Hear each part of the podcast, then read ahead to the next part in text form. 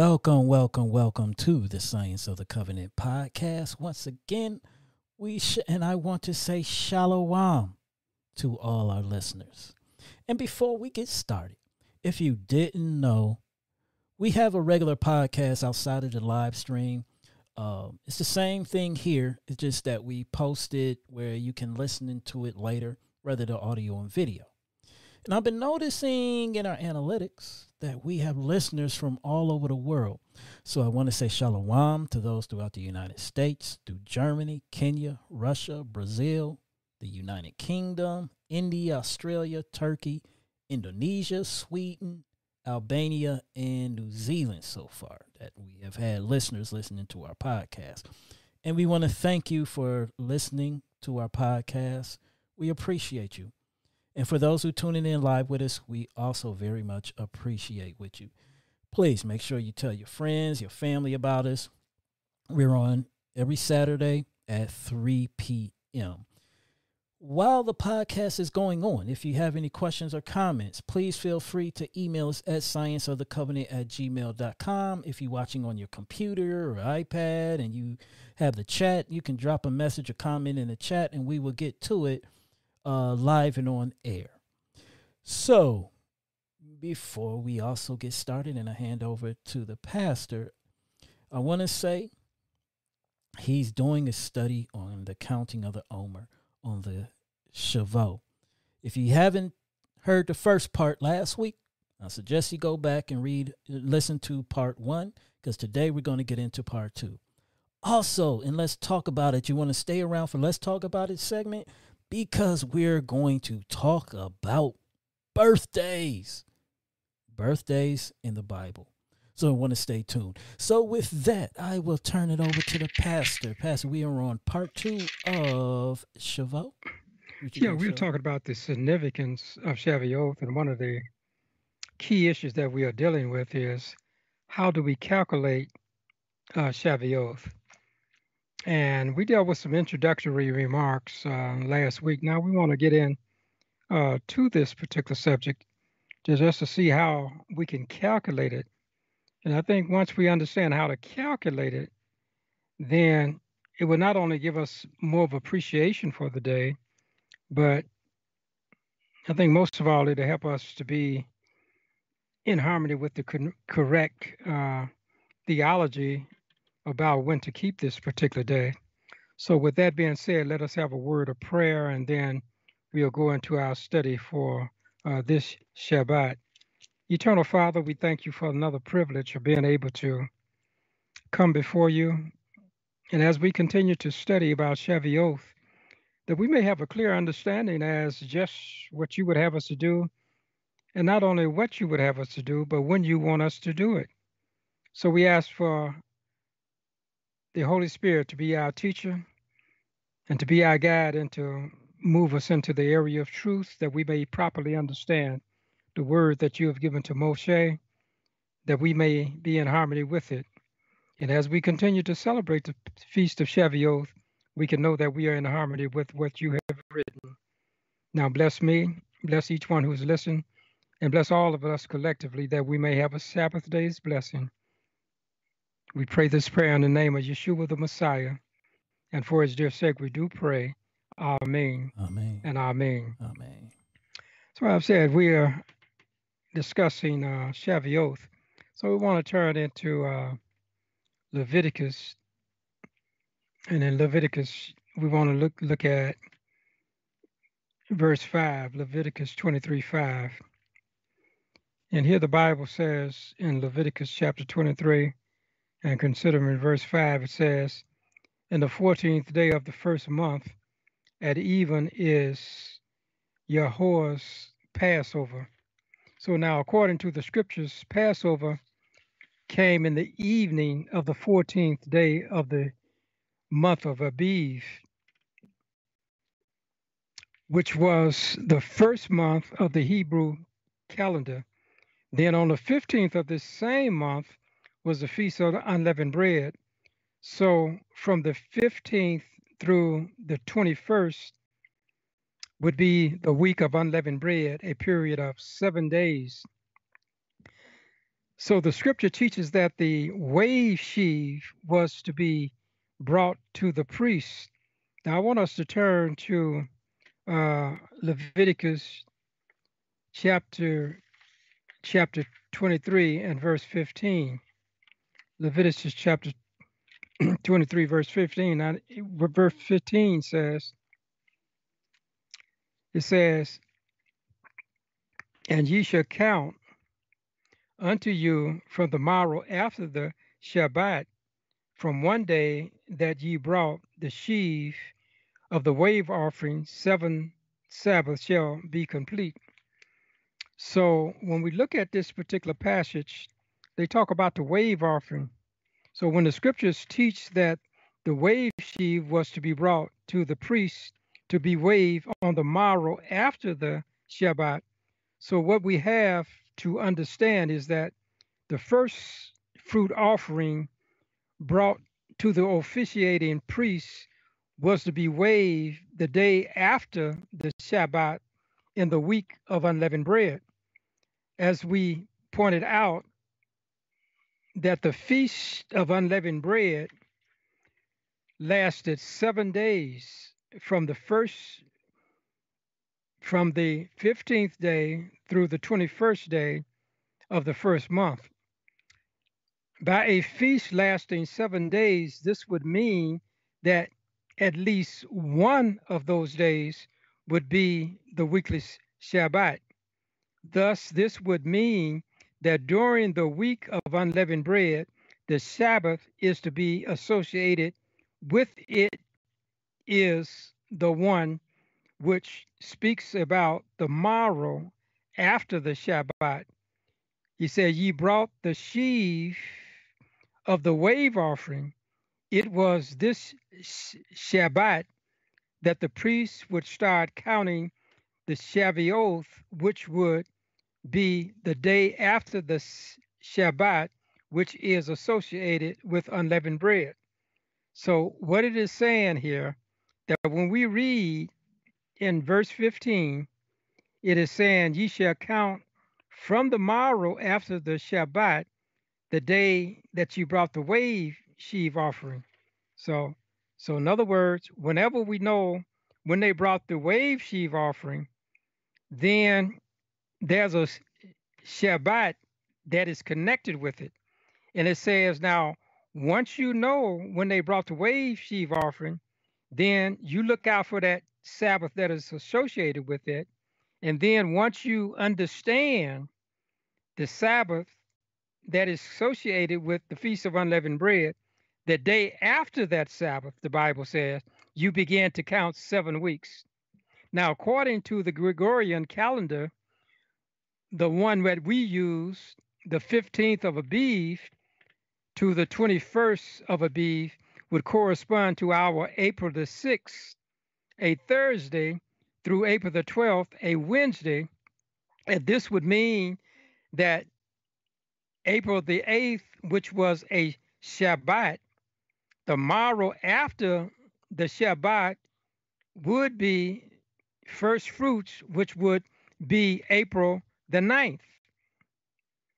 It is after April the 8th that we would start to count seven Shabbats. And in doing so, the first of the seven Shabbats we count would fall on April the 15th. That would be the first one. And after starting with April the 15th as the first Shabbat, we would then go on to count six more consecutive Shabbats to complete the seven. Consequently, from April the 15th to May the 27th would complete the number, the numbering of seven complete Shabbats. It was after the counting of the seven complete Shabbats that we are told to number 50 days. So once having counted seven Shabbats, of which the seventh Shabbats fell on May the 27th, we, we then start counting the 50 more days. Therefore, The numbering of the 50 days would start on the day after the seventh Shabbat was completed, which would be on May the 28th, a Sunday. And to number 50 days, and the 50th day would be would fall on Sunday, June the 16th this year. So June the 16th would be Shavuot. So here we find the counting of Shavuot, which starts April the 15th and extends to July the 16th of this year. All right, now what what we want to do, what we want to do here, as we observe what we we just said, we want to know how to calculate Shavuot. How, how do you calculate it? There are many people all over the world. They are following Shavuot. They are keeping Shavuot, but they may not be keeping it on the right day because they are calculating it uh, not as the Bible has laid it out. So what we want to look at is that while myriads of myriads of people who are festival keepers are keeping this day, that they may do so out of the knowledge that they have. But we want to get a knowledge of what the scripture teaches so that we can be in sync with the scriptures. So we want to know how to calculate Shavuot. As we pointed out in our preface, there are two questions we focus on in calculating the annual festivals, which includes the Feast of Shavuot. Our first question concerns itself with the starting date. When does it start? And the second question is its ending date. So let us start with our first question.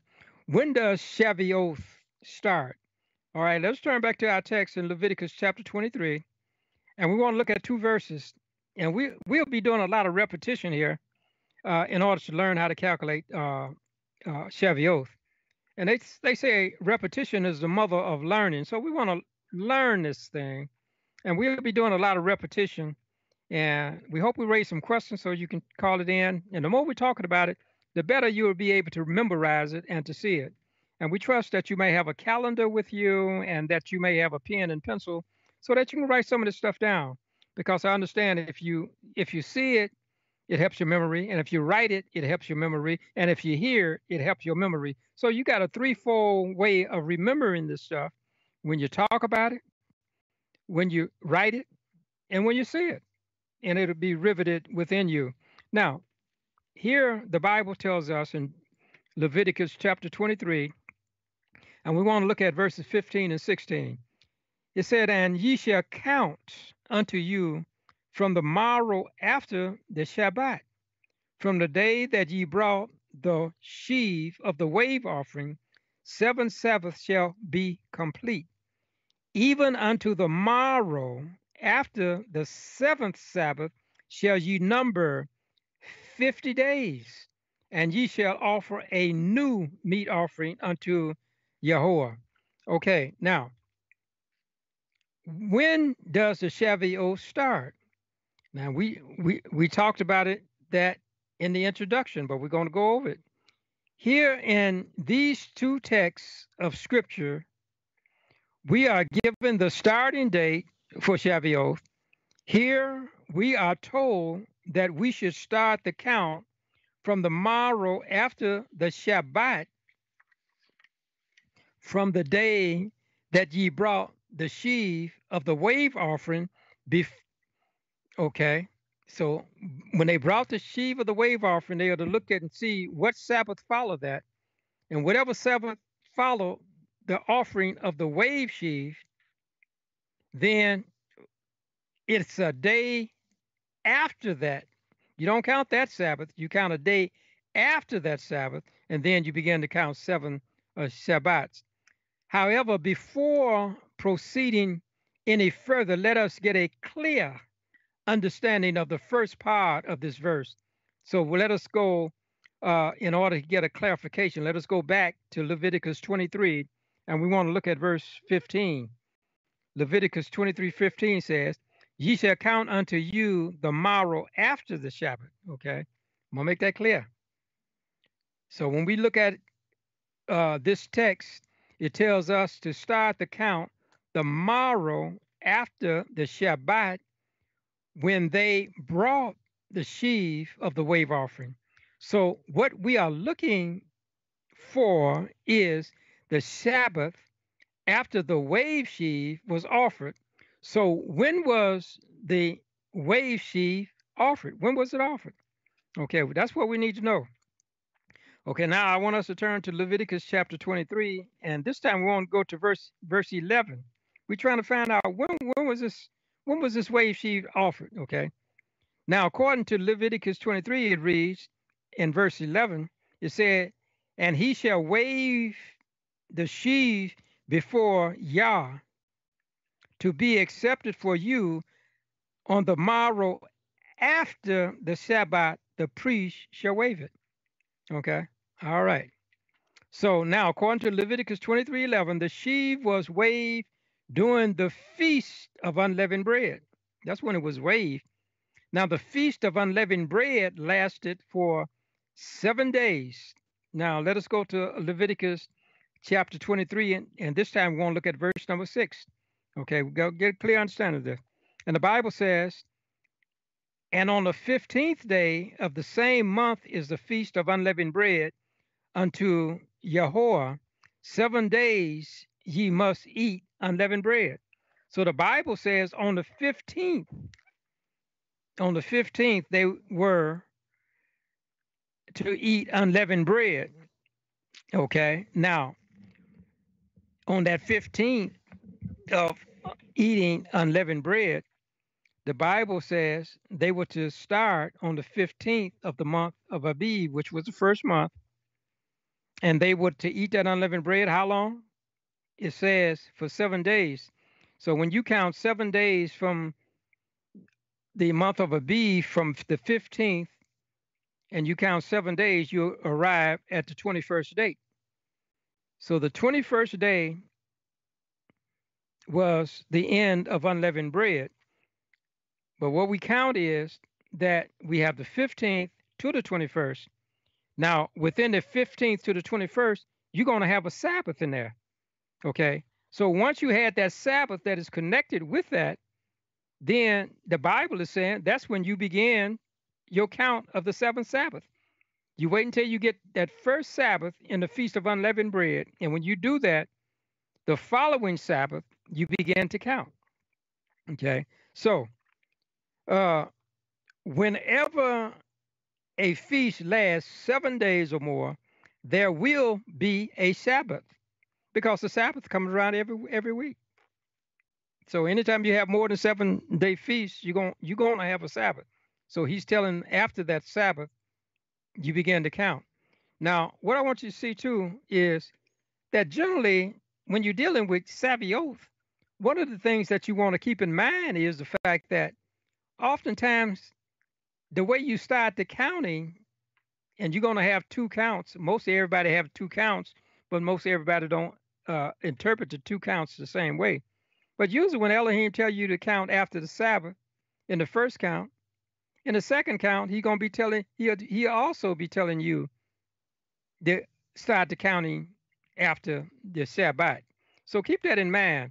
It's after the Shabbat that Sabbath, that you begin to keep this thing.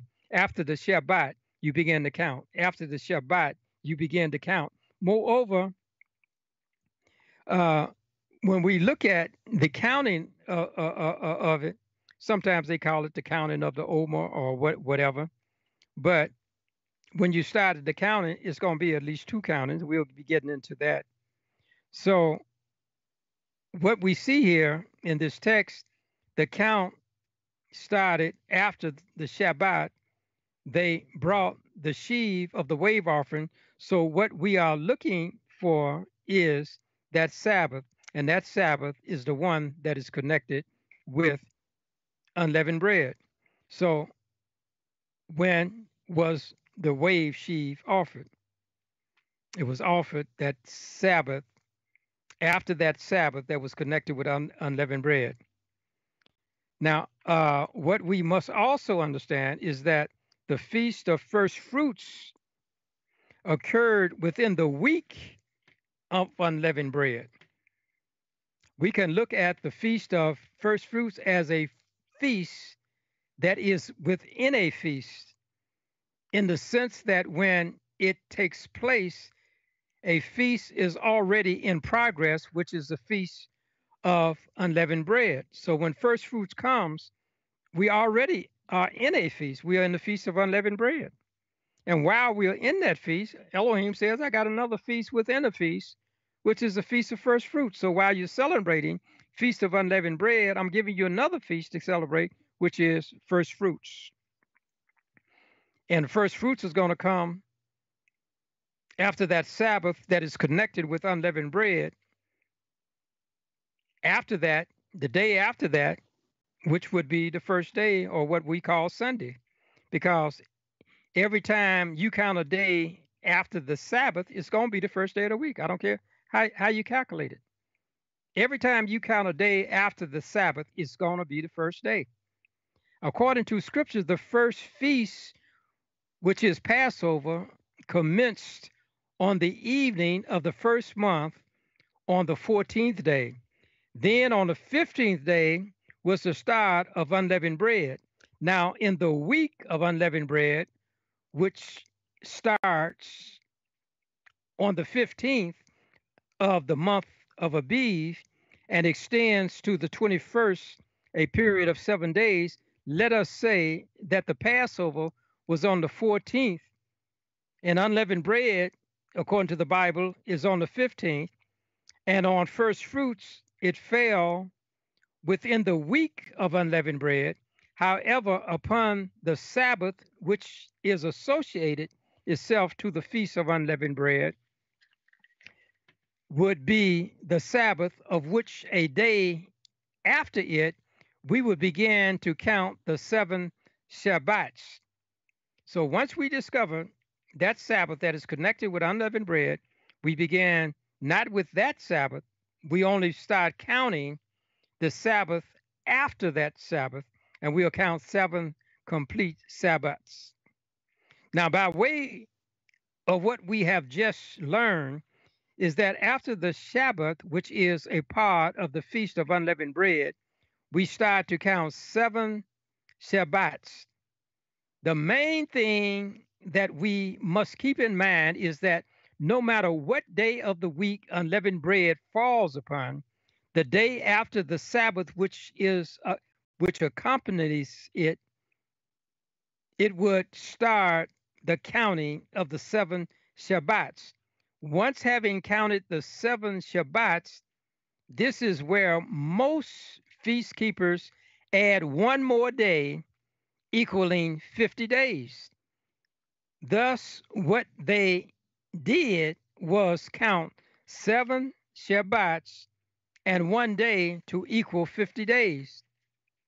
And while this way of calculating Shabbat is correct, but not exactly right. However, at this juxtaposition, what we want to examine is why this type of calculation is in question. That when you have seven Shabbats and then you turn around and add one day and says 50 days, why is this in question? We want to look at that. Okay. Now, what we what we want to understand is is that we we got two counts. The first count is seven Shabbats. The second count is what? The second count is the count 50 days. Okay. So we want we want to do a little calculation here. Okay, now the calculation question. We want to look at that, the calculation question. In dealing with the calculating of the Feast of Shavuot, we want to first start with its name. This part of our study we call the nomenclature study. Now, when we talk about the nomenclature, that's N O M E N C L A T U R E, nomenclature, N O M E N C L A T U R E. So we want to look at the nomenclature study. The nomenclature study concerns itself with the science of naming, classi- classifying or categorizing that which one is dealing with. So when we deal with nomenclature, we're dealing with the science, the science of naming something. Okay. So when we understand the science of naming something, we have to understand this particular science. So where do we learn this science of nomenclature? Is it in the Bible? Well, it certainly is. So let us turn to the book of Genesis. We want to turn to the book of Genesis, and in the Genesis, we want to look, look at chapter 2. Genesis chapter 2, and we want to consider verses 19 and 20. Genesis chapter 2, verses 19 and 20. And the Bible says, starting with verse 19 of the second chapter of Genesis, and out of the ground Yah Elohim formed every beast of the field and every fowl of the air, and brought them unto Adam to see what he would call them. And whatsoever Adam called every living creature, that was the name thereof. And Adam gave names to all the cattle, and to all, and to the fowl of the air, and to every beast of the field. But for Adam there was not found an helpmeet for him. Now, these two verses are talking about the ability of Adam to name the creatures. And this is where we get the nomenclature is of how to name things. Now, this nomenclature science is one of the first science Elohim gifted Adam with after creating him he had put that science in him. The scriptures tell us that Yah Elohim brought the beasts of the field and every fowl of the air unto Adam to see what he would call them. And whatsoever Adam called every living creature, that was the name thereof. And Adam gave names to all cattle and to the fowl of the air and to every beast of the field, just as there is in importance in naming the creatures, even so in the naming of the festivals. However, it was Elohim himself who named the annual festivals. If he named Shavuot, which means the Feast of Weeks, consequently, if he named Shavuot, which is a feast lasting for weeks, why would this be important to know that Shavuot was a feast that would be for several weeks. Why is that important? Outside of the feast of Shavuot, the other annual feasts are given to us as the amount of days they were to be held. Whereas in Shavuot, the emphasis is not on days, but rather weeks. Elohim says Shavuot would be a feast of weeks. So we must understand Shavuot is first emphasizing not days, it is emphasizing a feast of weeks. Matter of fact, Shavuot is the longest, is the longest festival out of all of the festivals, out of all of the annual fest, festivals that he gave. And it seemed like this being the longest festival, it seemed like it's the less steady festival you they speak more about Passover and Day of Atonement and and and, and Sukkot, but when it comes to Shavuot, which is the longest feast, look like it's studied less than any of the feasts that Elohim had given. So if Yah is emphasizing weeks rather than days, then how is it that when many speak about Shavuot, they do so by stating that it is 50 days? Apparently, this 50 days has come from the book of Acts, where it speaks about the day of Pentecost. Okay, I'm going to use a text. I don't know if I put it in my script here. Let us use Acts chapter 2 and verse 1. After Acts 2 and 1. Now, when we deal with Acts 2 and 1, now the Bible tells us this in Acts chapter 2 and verse 1. The Bible says, And when the day of Pentecost was fully come, they were all of one accord in one place. Okay. Now, there's nowhere in the Torah that says that Shavuot is 50 days, even though it says here in Pentecost, it talks about the day of Pentecost. Okay. It said, yeah, when you look at that, it is merely it merely states that after the seventh Sabbath, according to our reading in, in verse uh, uh, 16 of uh, in verse 16 of uh, Le- uh, Leviticus chapter 23, the Bible says, "Even unto the morrow after the seventh Sabbath shall ye number 50 days." Okay, that's what the Bible says. And it merely states that after the seventh Sabbath shall ye number 50 days. It would only be logical to interpret this passage meaning that Shavuot was a period of 50 days if I have Pentecost in mind. Why is that? Because Pentecost means 50.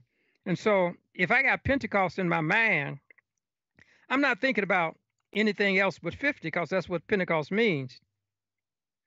And so, if that's what's on my mind, when calculating the amount of days, if I start by my counting of Shavuot by focusing upon Pentecost, it would I would naturally have in mind that since Pentecost means 50, and 50 is an association to the 50 days rather than 50 weeks, if this is the premise whereby one calculates Shavuot, then the focus is on days, not weeks.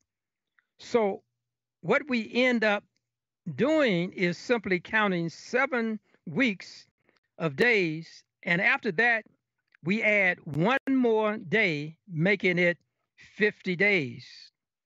While such a reasoning as this may account for why so many have settled for a 50 day rather than a longer period of time. Now, while such interpretation as this may satisfy the Feast of Pentecost, yet it fails to do so with the Feast of Shavuot. As we have pointed out, Shavuot is not emphasizing a feast of days, but rather a feast of weeks. Why would we call it a feast of days when Yah calls it a feast of weeks? If the feast of weeks is only 50 days, then we have to ask ourselves did the Bible say this or did we come up with this? The Bible only says count 50 days. And for some reason, we took that to mean that it would be 50 days. And by Pentecost carrying the meaning of 50, we automatically say that it is a 50 day feast. Now, what we're going to do, we're going to stop here on this. Uh, we're going to stop here on this note. I'm on, let me see. Let me emphasize, I'm going to emphasize just one more thing and then we're going to stop. Okay. So at this juxtaposition, we want to look at the purpose. Another way we can observe the way we calculate Shavuot. Okay, now I want to go back to Leviticus 23. Leviticus 23, verses 15 and 16 again. I want to go back to that. It says here in verse 15 of the 23rd chapter of Leviticus, and ye shall count unto you from the morrow after the Sabbath, from the day that ye brought the sheaf of the wave offering, seven Shabbats shall be complete. Even on the morrow after the seventh Shabbat shall ye number 50 days. Okay. All right. Now, it says, it says two things here. It says, they shall count seven complete Shabbats, and then they shall number 50 days. Okay, now what we want to do uh, uh, is to stop here, and then next week, Yahweh's will, if we meet next week, we want to deal with these two countings. You got counting fifth, fifth uh, counting seven Shabbats, and then the scripture says, I want you to number 50 days, counting seven Shabbats, and then numbering 50 days. Father, we thank you thus far that as we have continued in studying Shavuot, that you would eventually give us a clear understanding of how to calculate it so we can be in harmony with your calendar. In Yeshua's name, we do ask it. Amen and amen. Amen. Um, maybe next week too, uh, we mm-hmm. can have some visuals to put up there for them to see, maybe even a calendar and to be walk us through because just like how you stated the dates today i think we should mm-hmm. be able to put together a, calendar that we can show visually also for next yeah. week okay we'll see what we can work out yeah that sounds good so uh, so we are to count seven shabbats seven weeks mm-hmm. which would mm-hmm. equal 49 days right and then we are to count another 50 days mm-hmm. after that so with mm-hmm. basically counting a total of 99 days, if we was counting uh, right. days. Mm-hmm. That's correct. Okay. So the festival weeks come in with the seven weeks, the seven Shabbats mm-hmm. uh, that we are counting, mm-hmm. and then plus the 50. Right. Okay. And we'll, we'll, we'll, next week, we should be dealing more detailedly with that that particular counting. So when we count it, we'll know what we are counting and, and why we are counting that way. All right, and uh, we have a question that was emailed, and the question is: How is it that most feast keepers don't count the fifty days, as you have explained it today? Great question. Okay, well, you know, I don't know for everybody, but I'm, I'm gonna kind of hit some broad uh, thinking here. Uh, number one is is that uh, the latter part of my discourse uh, today, I was dealing with Pentecost. Okay, so when you deal with Pente, that's a Greek word, and I'll be getting more into this. And Pente means 50. So they'll take the 50 mean 50 days. Now, it would not be logical to have 50 Sabbaths because if you have 50 Sabbath, then you you you're talking about at least having a number of years before you have Pentecost. If you said 50 Shabbats, okay, uh-huh. but you're talking about 50 days, and so by the Greek writer, in which Luke was a Greek writer, and I'm not sure if he put Pentecost there rather than Shavuot, but we do know that he was not a Jew and he wrote, you know, for the Gentile world that he may have put Pentecost there, but Pentecost has caused many to believe that it was a 50 day feast, and especially to people who are what we might call uh, new festival keepers. So when you read in the New Testament about the feast of Shavuot, and they don't say Shavuot and they say Pentecost, and you know Pentecost, Pentecost means 50, they settle for that. Now, the other thing that we want to look at historically is that when you le- read the manuscripts of the Bible, Shavuot was before Pentecost. So if something precedes that which you are dealing with, you can't take the second emphasis over the first because the first one came from Moshe and Moshe or Moses, when he went up into the mountain to get the tablets and the writings that Elohim had given to him, Elohim told him that it should be seven Shabbats and 50 days. That's what he told Moses, and Moses gave that to the people. So as time went on, this is what they did. And as a result of coming up to our day, uh, we who are his original people, because we broke the covenant, we scattered all around the world.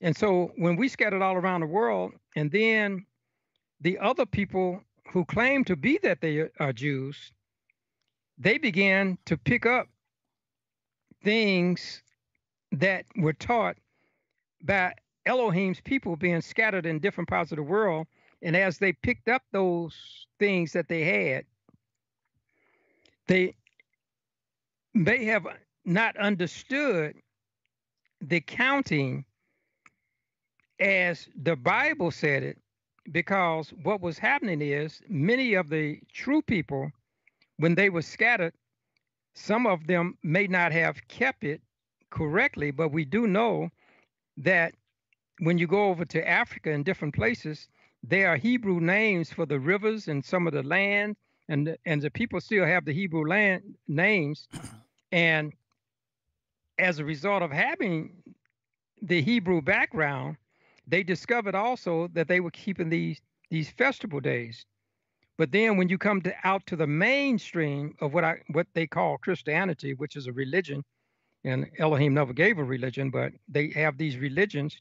And so when they looked in the Bible and started imitating what the Hebrews were doing, and they looked around and they looked at uh, the scriptures, and we know that Catholicism has a lot to do with the changing of the scriptures because we we already know a book according to the book of Daniel 720 uh, 725 where it says they should think to change times and laws. And when they changed the times and laws, it was not only the changing of the weekly Sabbath, but the annual Sabbath. And then particularly what we're talking about today, Shavuot, that was also changed. So when you look at the fact that uh, when people start keeping it, because in the days in which the papacy was uh, putting people in the Inquisition and killing a lot of uh, people and taking their lives because they were not in harmony with the religion of the Catholics, then a lot of people they kind of went underground with the church, and when they went underground with the church, and then they came out from under that and they started reading the Bible, what did they see? Instead of seeing Shavuot, they saw what? they saw Pentecost. And then in the 12th chapter of the book of Acts, the Bible says it, it was talking about uh, uh, the Feast of Unleavened Bread. But if you read in the book of Acts, it says Passover. Now, how did Passover get in the book of Acts? And uh, not Passover. They have the word Easter. They were celebrating Passover, but the Bible said that Herod was waiting until after Easter to kill Peter. So why in the book of Acts, why do they have the word Easter? Easter was not even in, in existence at the time uh, that Passover was at this time in history. Easter came later on. So whoever translated the scriptures, they was translating the scriptures from a modern standpoint back to a historical standpoint. They was taking things that happened in the future and putting it back to those things that was happening in the past. So here you have Pentecost and you have Easter in the Bible that is that is coming out.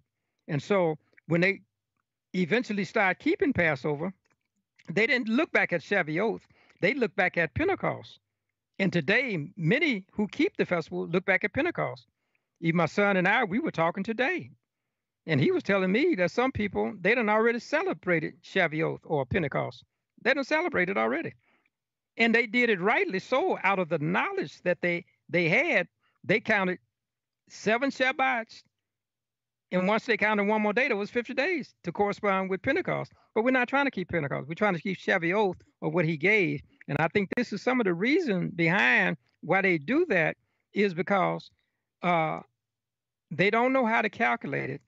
And the ones who do know how to calculate it, they may not go uh, uh, by the two countings that the Bible says, but they may interpret the two countings differently. This is why I was saying we have to be tolerant with folks who do that because you can make that mistake. And for some reason, the entire world of feast keepers have not thought to be able to examine this. Now, I think there's one person out there who did examine it, and as a result of him examining it, he brought brought it to the forefront. But I don't hear too many more people making uh, a case out of it and going into it and studying it to make sure that it's according to what Elohim wanted. So it's out of tradition that they do it, and out of the fact that they are going by Pentecost, and out of the fact that they themselves don't know how to calculate it, and so they go by what other people are giving them. But you know, as I read Leviticus twenty three sixteen, I'll put it back up. Um, and it says, even unto morrow after the seventh Sabbath shall ye number 50 days. I think that's where people get confused. I think what some of them are doing is saying, okay, we count seven Sabbath, and that day after that is 50. But when it says, shall ye number, does that means mm-hmm. to count? Mm-hmm. Because I wonder why didn't also they put in like a comma to kind of separate thoughts too in this verse? Seem like that would clear it up a little bit more. Um, if it was maybe a comma there to, to basically separate, okay, seven Sabbath, comma, boom, you should number fifty days mm-hmm. in all. And I think it's I think it's more of uh, people getting confused with the language Mm-hmm. And also, it's partly uh, some people don't study; they just go on what everybody else say. Yeah, they go and, uh, according to the traditions of what people pass down to them. Mm-hmm. That's yeah. correct. But I think you know it, it's a lot with the wording because I mean mm-hmm. I think a couple of years ago we was discussing this because mm-hmm. um, I was kind of confused with the language and everything because it is a little tricky. It is. It's quite. quite. You know, but when I say number 50 days, then it sounds like, okay, another 50 on top of that. You know, instead mm-hmm. of just saying that 50th day, the Sabbath, the seventh Sabbath, that day after is the 50th day, but it's not saying the 50th day, it's saying after that and number 50 mm-hmm. days. Yeah, yeah, you're right. It's, it's, it's, it's a tricky one. Uh, and that trick has uh, uh, more or less been able to influence almost the entire world of festival keepers. Almost everybody's doing that way. Yeah. Yeah. Yeah, it's very. It's, on, it's only a few out there that are doing it the way that we are doing. Yeah, because uh, besides us and the other person you mentioned and the people that listen to him, I don't know of any uh, other people out here who's doing. I don't either. Yeah. You know, um, are you going to also? Because I know when we had conversations on this before, you brought out about um, why would he put all these feasts right in the spring and then in the fall that oh know, we'll be doing all that okay. mm-hmm. yeah certainly we'll be dealing with that so you want to stay tuned you're going to explain that because yeah, all, all that stuff coming in there this this if i'm correct this is the only summer feast right uh, let me see. Because after that, I think isn't it like tabernacles or something? Like oh yeah, yeah, you're right. That's that's the only summer we are, but we'll we'll we'll point that out. Mm-hmm. You're right. So we have a spring feast, summer feast, and fall feast. And when you think about it, that makes a lot of sense. Like why, especially if you was going to Jerusalem back then and uh, keeping the feast there, that's a lot of traveling within a couple of weeks going back and forth. So it would seem kind of logical that he would have a feast in the summertime. Another reason, too, I wanted to, as far as it goes with pagan holidays, we don't really have a pagan holiday that is kind of based on a biblical holiday in the summer. We have Easter, which is in the spring that coincide with Passover. Then, you know, when you go into the fall, you have the uh Halloweens mm-hmm. and the Christmases and the Thanksgivings.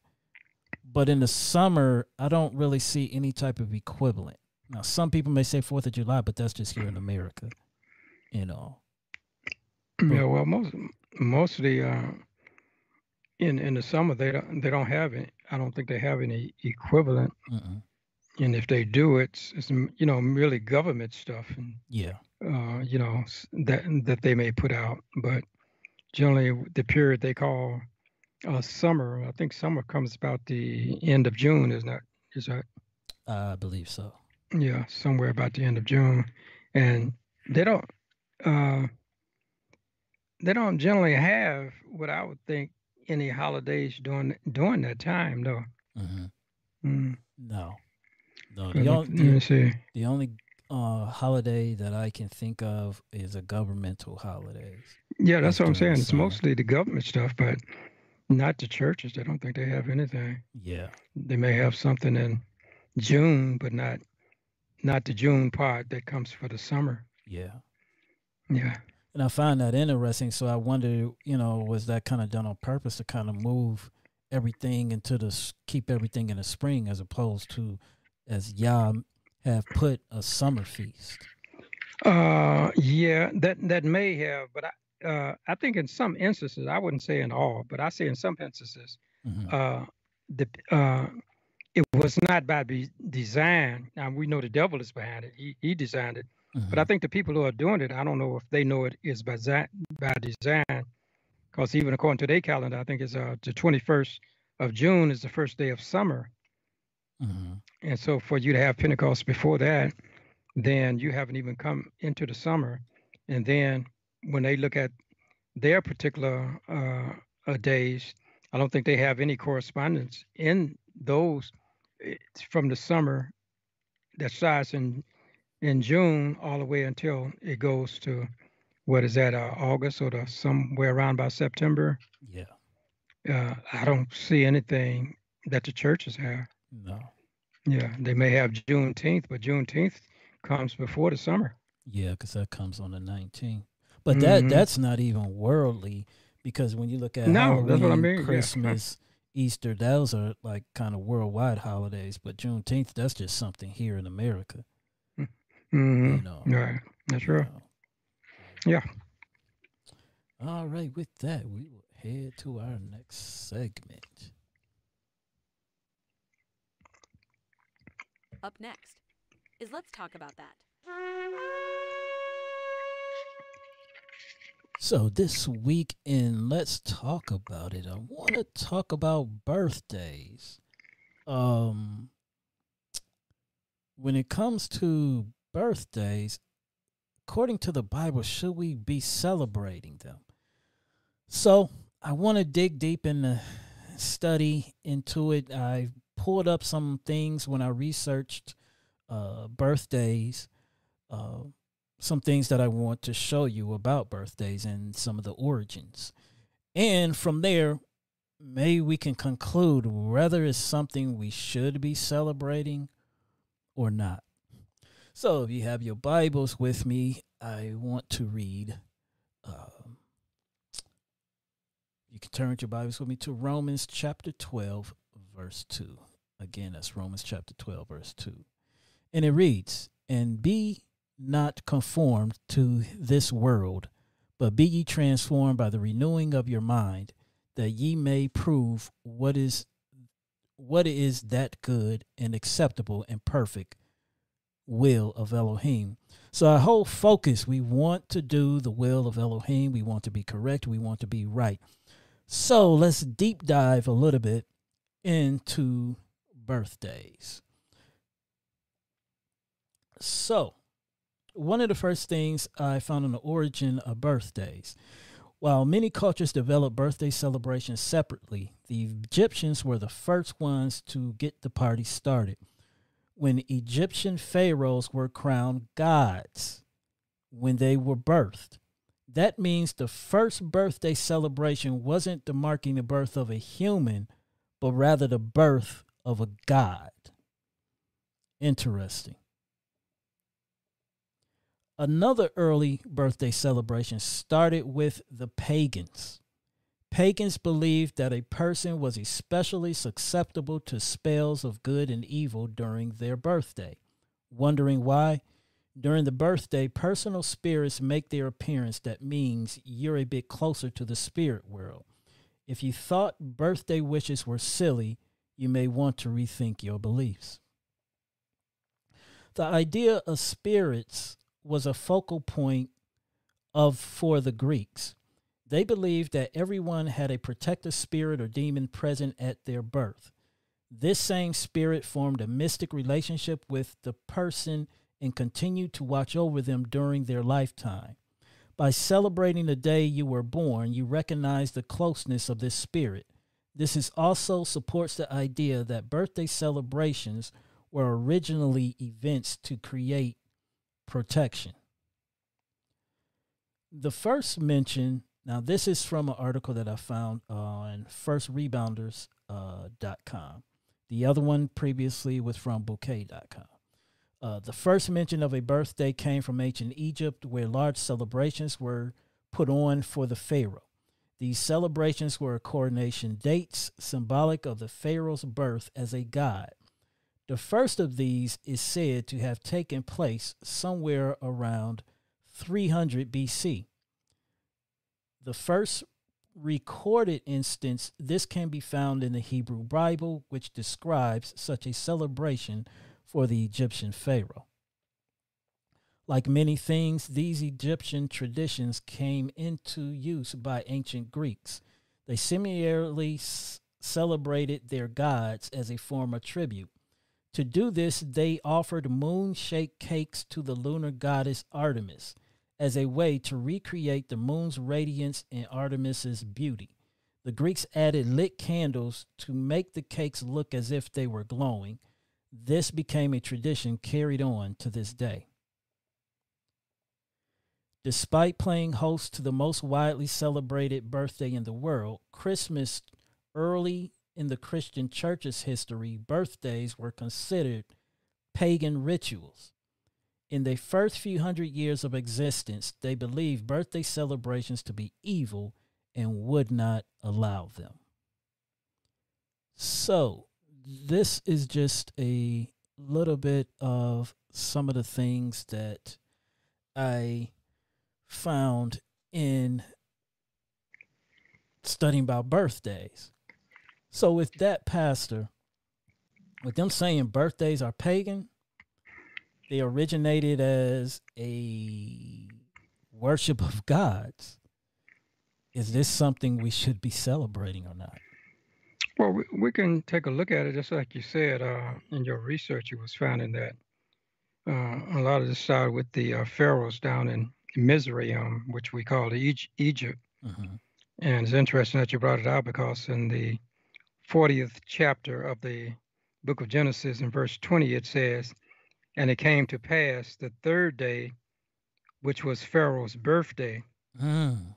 that he made a feast unto all his servants and lifted up the head of the chief butler and of the chief baker among his servants.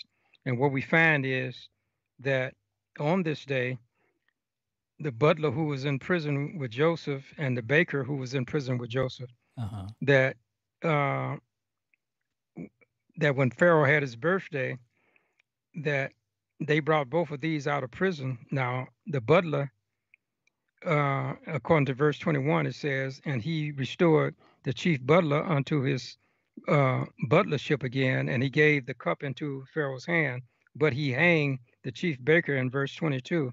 So what we see and what we see throughout the Bible is that generally when birthdays are mentioned, mm-hmm. They are mentioned with some kind of a negativity. Even when you read in the book of Job, I think that's the first chapter and verse four. It, it, well, let's turn to Job chapter one and verse four. Uh, Job. Okay. And we want to use chapter 1 and verse 4 says, the Bible says, and his sons went and feasted in their house, every one on his day. Now, when they say everyone on his day, they talk about everyone on their birthday. They would get together in their houses. And they, it says, and when they got together, they sent and they called for their three sisters to eat and to drink with them. Okay. Uh-huh. And so the Bible says in verse 5 and it was so, and when the days of their feasting were gone about, that Job sent and sanctified them and rose up early in the morning, and he offered burnt offerings according to the number of them all. For Job said, It may be that my sons have sinned and cursed Elohim in their hearts. Thus he did continually. So the Bible is saying that perhaps while they were feasting and stuff, I don't know what they did with their sisters, mm-hmm. but Job said, just, just in case they sin, I'm going to offer sacrifice. So again, we see here uh, there's some negativity that is associated with birthdays. And if you remember in the New Testament, that when uh, Philip's daughter had danced before Herod, his brother, Mm-hmm. they said that it was uh, Herod's birthday. And because it was his birthday, he wanted something. And so when he had married uh, his brother Philip's wife, then his stepdaughter, she danced and she asked his stepdaughter, What is it that you want to have my kingdom? So she went and asked her mother, and her mother was mad with John the Baptist because John the Baptist told her she shouldn't have married his brother. He was going against the, the teachings of the scriptures. So he was she was mad, but she couldn't kill him. Mm-hmm. And so when she had a when her daughter danced before Herod, and Herod said, I'll give you anything, she went to her mother, and the mother said, What? She said, I want the head of John the Baptist. And so when he took that back to Herod and said he wants the head of John the Baptist, now he could have said, Well, you know, I can't do that. But he had given his word. So he told his men to go and get John the Baptist and to cut off his head and bring it in a charter. Mm-hmm. And so that's what they did. So again, when we see a birthday, it is connected with negativity. And if you Mm. read in the New Testament about birthdays, it says that when they had gotten Yeshua, they were about to crucify him. Mm-hmm. It says that two of the governors or two of the, the administrators in that area, they had been at odds with one another. But it due to the fact that one of them had a birthday, and by having a birthday, they came together when it came to destroying Yeshua. Mm. So every time you Mm. read about a birthday in the Bible, it's mostly negative. Now, should we celebrate birthdays or should we not? The Bible don't say we should, or it doesn't say we shouldn't, but we have to use our own discretion of what we want to do about those days because I can't teach what scriptures doesn't teach. Mhm. It didn't say we shouldn't or we should, but we have to look at these days and see how we are celebrating it because you know and I know it's birthdays are sort of like Christmas. Yeah. If if Yeah. you give me a gift on my birthday, Yeah. then the person who gives the gift is looking for a gift on his or her birthday day. Yeah. You know, and you can get into a lot of stuff. Well, I got you this on my birthday, but you got me this on mine. I got a more expensive gift I gave you than you gave me. I mean, you can get into a whole lot of negativity because that's what I see in the Bible is a lot of negativity went on during birthday. So I would have to say we have to use some form of discretion in dealing with these celebration of birthdays. But even um even if it's a pagan uh tradition and a tradition of the world, is that something really we should be celebrating? Because I mean, if it's part of the world and the background has nothing to do with scripture at all, even like with Christmas and Easter and the rest of them, really should we be keeping those things? Well, you well see when you when you made a hard fast rule just because it's you know it's pagan and it's you know uh, not a part of the scriptures. One one of the things you're gonna run into is the fact that uh, a lot of the clothes that we wear, you know, they they may come from heathen and people who who make them Mm-hmm. Who do, who do, who do not uh, follow this follow the scriptures. True. No, I don't. I don't know where the the the, uh, the shirt and the necktie came from, but I know it didn't come from Chris. It didn't come from the the Torah. Yeah. Because you see many people who are now trying to imitate and do what Elohim wants to do. They are going back to even dressing like the um, uh, the Israelites dressed in days of old. Yeah. You know, and it does tell you even how to make those type of clothes. So if we go to back to everything Mm-hmm. that how it's a part of a pagan custom. A lot of the clothes and the shoes, and maybe even the hairdos that we have, we would have probably get rid of it. So Mm. I would be very hesitant to try to make a doctrine or something on something that is not really defined, but to use your discretion on what you're doing. Okay. Just like some people, they may choose to say, well, I'm not going to be celebrating a whole lot of birthdays, but in my own family, Mm-hmm. we can, you know, we may can do it because, you know, it might not be too much problem in your own family because you know your family, you know, and and you, you may can do it that way. But if we start making hard fast rules on this, then somebody else is gonna bring a hard fast rules on this. Then somebody gonna say, well, if that is really truly true, then we shouldn't even be using the Gregorian calendar because that's that's the calendar of Julius Caesar that comes from the Roman Catholic Church. So we should be using the original Hebrew calendar which we do try to use, but we corresponded to the calendar that people know. Yeah. So if you get into a problem of dealing one thing, you're gonna have to be there with another and another, another. But I'm of the opinion if we stick closely to what Elohim wants us to do and do that, and when we come to these questionable areas, mm-hmm. ask for the Spirit to guide you through that as well. Okay. I'm just, you know, for me, as from what I've read just thus far in studying, I'm just saying this is just for me.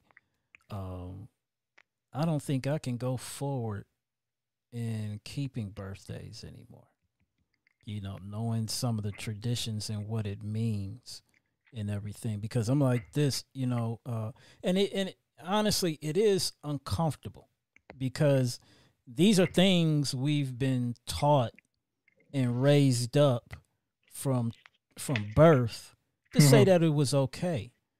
And it just like with anything, when you accept some new truth, it's hard to get rid of a lot of things. Like it's hard for some people to get rid of Christmas mm-hmm. oh, in, yeah. in, in these different things because you are ingrained with it. But what I find interesting too is that just like how Christmas was, the Catholic Church was against Christmas. It was against birthdays and all these other things. Then they accepting it. We see the same. Mm-hmm. You said the Catholic Church was against Christmas. Mm-hmm. At one point, I thought it was. They were, and then they accepted through merging of the paganism and in the Catholic uh, Church. Well, you said a Catholic Church. Mm-hmm. Well, you know, the Catholic Church they wasn't a religion. Uh, they was just a pagan uh, nation they only became a religion when they accepted uh, the so-called Christian religion. Oh. That's why they call it the Holy Roman Empire. Oh, okay. Yeah, they they were just pagan. It was pagan Rome, and then once they accepted a religion, they mm-hmm. called it Papal Rome. It was being run by a religion then. But I know at one time though, when the the um, the stuff I was reading about said, I guess they were against birthdays that they mm, was against okay. celebrating birthdays. And okay. weren't they against at one point Christmas too, but then they end up accepting it? Mm, well, I, I won't say yeah or no because I okay. I'm not knowing the origin. I know that when they did accept Christianity, they started accepting a lot of other pagan customs that the Romans had. Yeah. And they they put that with Christianity. Yeah. Yeah. But you know, but it's just like today with a lot of the things that's going on with certain institutions or people um that many years ago we was these things were frowned upon but the more they beat you in the head with it the more you see other people accepting it we begin to accept a lot of these things. And i can even say that with things that's going on now i don't want to call out per se but I think if you've been paying attention to the news, you would know what I'm talking about. You know, and I think at some point it's going to be normal with some of these things that they're doing because they're going to keep beating you in the head and then trying to make it normal. You know. But yeah, well, you you can, but see something like birthdays. Uh, it's it's almost like uh, when uh, when Daniel Hananiah, Mishael, and Azariah came into uh, Babylon after Nebuchadnezzar had, you know, uh, taken over Judah. Mm-hmm. Now, there were some things that they they recognized that was probably wrong, but they didn't get into contention with everything that Nebuchadnezzar was doing, you know, because mm-hmm. that would have been fruitless, you know, because when he came in there, they they changed all four of their names. They changed it, and they took the names. They didn't. They didn't. They didn't do like they did in Roots. Mm-hmm. They didn't have to be beat half to death, you know, of accepting the master's name. They just they knew they knew what their name was. mm-hmm. and they knew who they were about. So whatever you call them, they knew that what they're about, and they could have jumped up and said, "That's a pagan name. Don't put that thing thing on me." But they didn't. They didn't worry about that. they they just went on. And when Elohim worked with them, and when anything happened, they knew who they knew who to come to, regardless of what name that they, they changed it to, because mm. they were changing the name to try to make them heathens, but they knew what they believed and whom they, they believed. And so they still stuck to the principles in which they've been taught. So when it came down to their food, that was something they couldn't compromise. And they told, you know, just give us what we can eat and then look at our countenance. And so they did that. But what I'm saying is some things you can make and contest it, but as you contest it, what is the mileage are you going to get out of it? You know, I mean, is it really, is it really, is it really that, that bad? You know, mm-hmm. some things, not all things now. Some okay. things you can just have to stand for. You know, when it came to the lion's den and the fiery furnace, they they say, look here, we we're not gonna bow down. Now that ain't that's not negotiable. But yeah. my name, you know, even even Yeshua changed Peter's name to Kepha. He called him Peter, you yeah. know. But what I'm saying is you have to weigh certain things like birthdays. To me, it may not be that detrimental. And I'm glad you said what you said. You said for you, yeah. you know, it that that may be for you. So you you may not go with it, you know. Yeah. But you know, it, it's interesting what you just brought out too. Another connection of the uh who the true people are. How you brought out how King Nebuchadnezzar changed the Hebrew boy's name, and then how in Roots Kunta Kinte name was changed. Um, I don't really know of many people outside of Hebrews who went into captivity and their names were changed. Mm. You know. Um, we do have a question that was emailed in, and the question is Do we have any idea why Pharaoh had the baker killed? It's interesting because the baker probably made cakes. Mm. So, so what they're asking is why the baker, baker was, was killed. killed. Yes. Okay. Uh, in my study and what I found out, uh, I don't know if they have it in the Sefer Bible, but I know in reading the Quran, when I read the Quran, they give another a spin on it Mm-hmm. And when you put that together with what was going on in the scripture, they were saying that when the two prisoners came in, when Joseph was in the prison, and the the the, the cupbearer and the baker came in, then what was happening was somebody had tried to poison the king, and they didn't know who, whether the baker or the or the butler, so they had to investigate it. Mm-hmm. And so when they investigated it, we know that anything that the king would drink, the, it was responsible for the cup bearer. He had to taste it 1st mm-hmm. And when he tasted it, if it didn't taste right, he wouldn't pass it on to the king because he knew if he did and something happened to the king, his life would be on the line. Just like that can be equated with Yeshua. He was our cupbearer. He drank that cup mm. of uh, uh, uh, that. He changed that cup of salvation for us. He had to taste it it and so a cupbearer was very important to the king because he knew that once he tasted it and if they had poison he got taken out then they coming after that cupbearer but they probably discovered according to my reading that it was not something that the king drank but it was something that they put in that food which was the baker's responsibility mm. because the baker knew that whatever he said for the king it had to be fit mm-hmm. And so when the king probably got something, I don't know if he had another taster, and they got into it and they found out he was doing something to the food.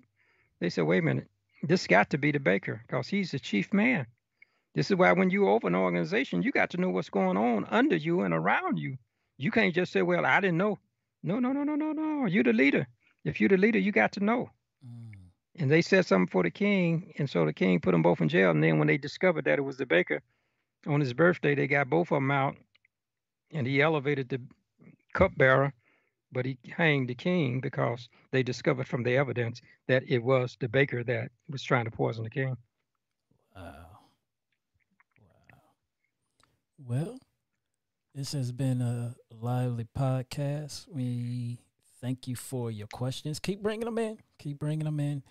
And if you have any suggestions or topics you may want us to talk about on Let's Talk About It, or if you even have any topics that you want the pastor to maybe speak on in regards to the scriptures, please email us at scienceofthecovenant at gmail.com. Let us know, and we're going to try to make that happen for you. So, with that, Pastor, can you take us to the throne? Okay. And Father, again, as we are in the study of Shavuot, that we may truly come into a knowledge of how to calculate it and when it when it comes, so we can be on the same date on the calendar. Thank you for those who have participated today, that thou would bless them and their families. Bless me and my hosts and our families. And most of all, bless us on this holy Shabbat that we may have a holy Shabbat blessing, that as we prepare for the entrance of another week, that we may have been refreshed, revitalized, and renewed in such a way and recreated that we can do a greater work this coming week. So bless, keep, guide, and direct us. And when the sun sets, may all of the blessings that you had in store for us will have been given to us. In Yeshua's name, we do ask it, and for his dear sake, we do pray. Amen. Amen. And amen. Amen. Want to remind you if you can't check us out live on Saturdays at 3 p.m., you can watch the replay here on YouTube. We're also on Spotify podcast, Apple Podcast, Google Podcast, uh, all of your major streaming podcasts. You can find us at Psychove or Science of the Covenant. That is our podcast for this week. If you have any questions or comments, please feel free to email us at scienceofthecovenant at gmail.com. All the paths of Yahuwah are mercy and truth unto such as to keep his covenant and his testimonies. Psalms 25:10. Until next week, Shalom.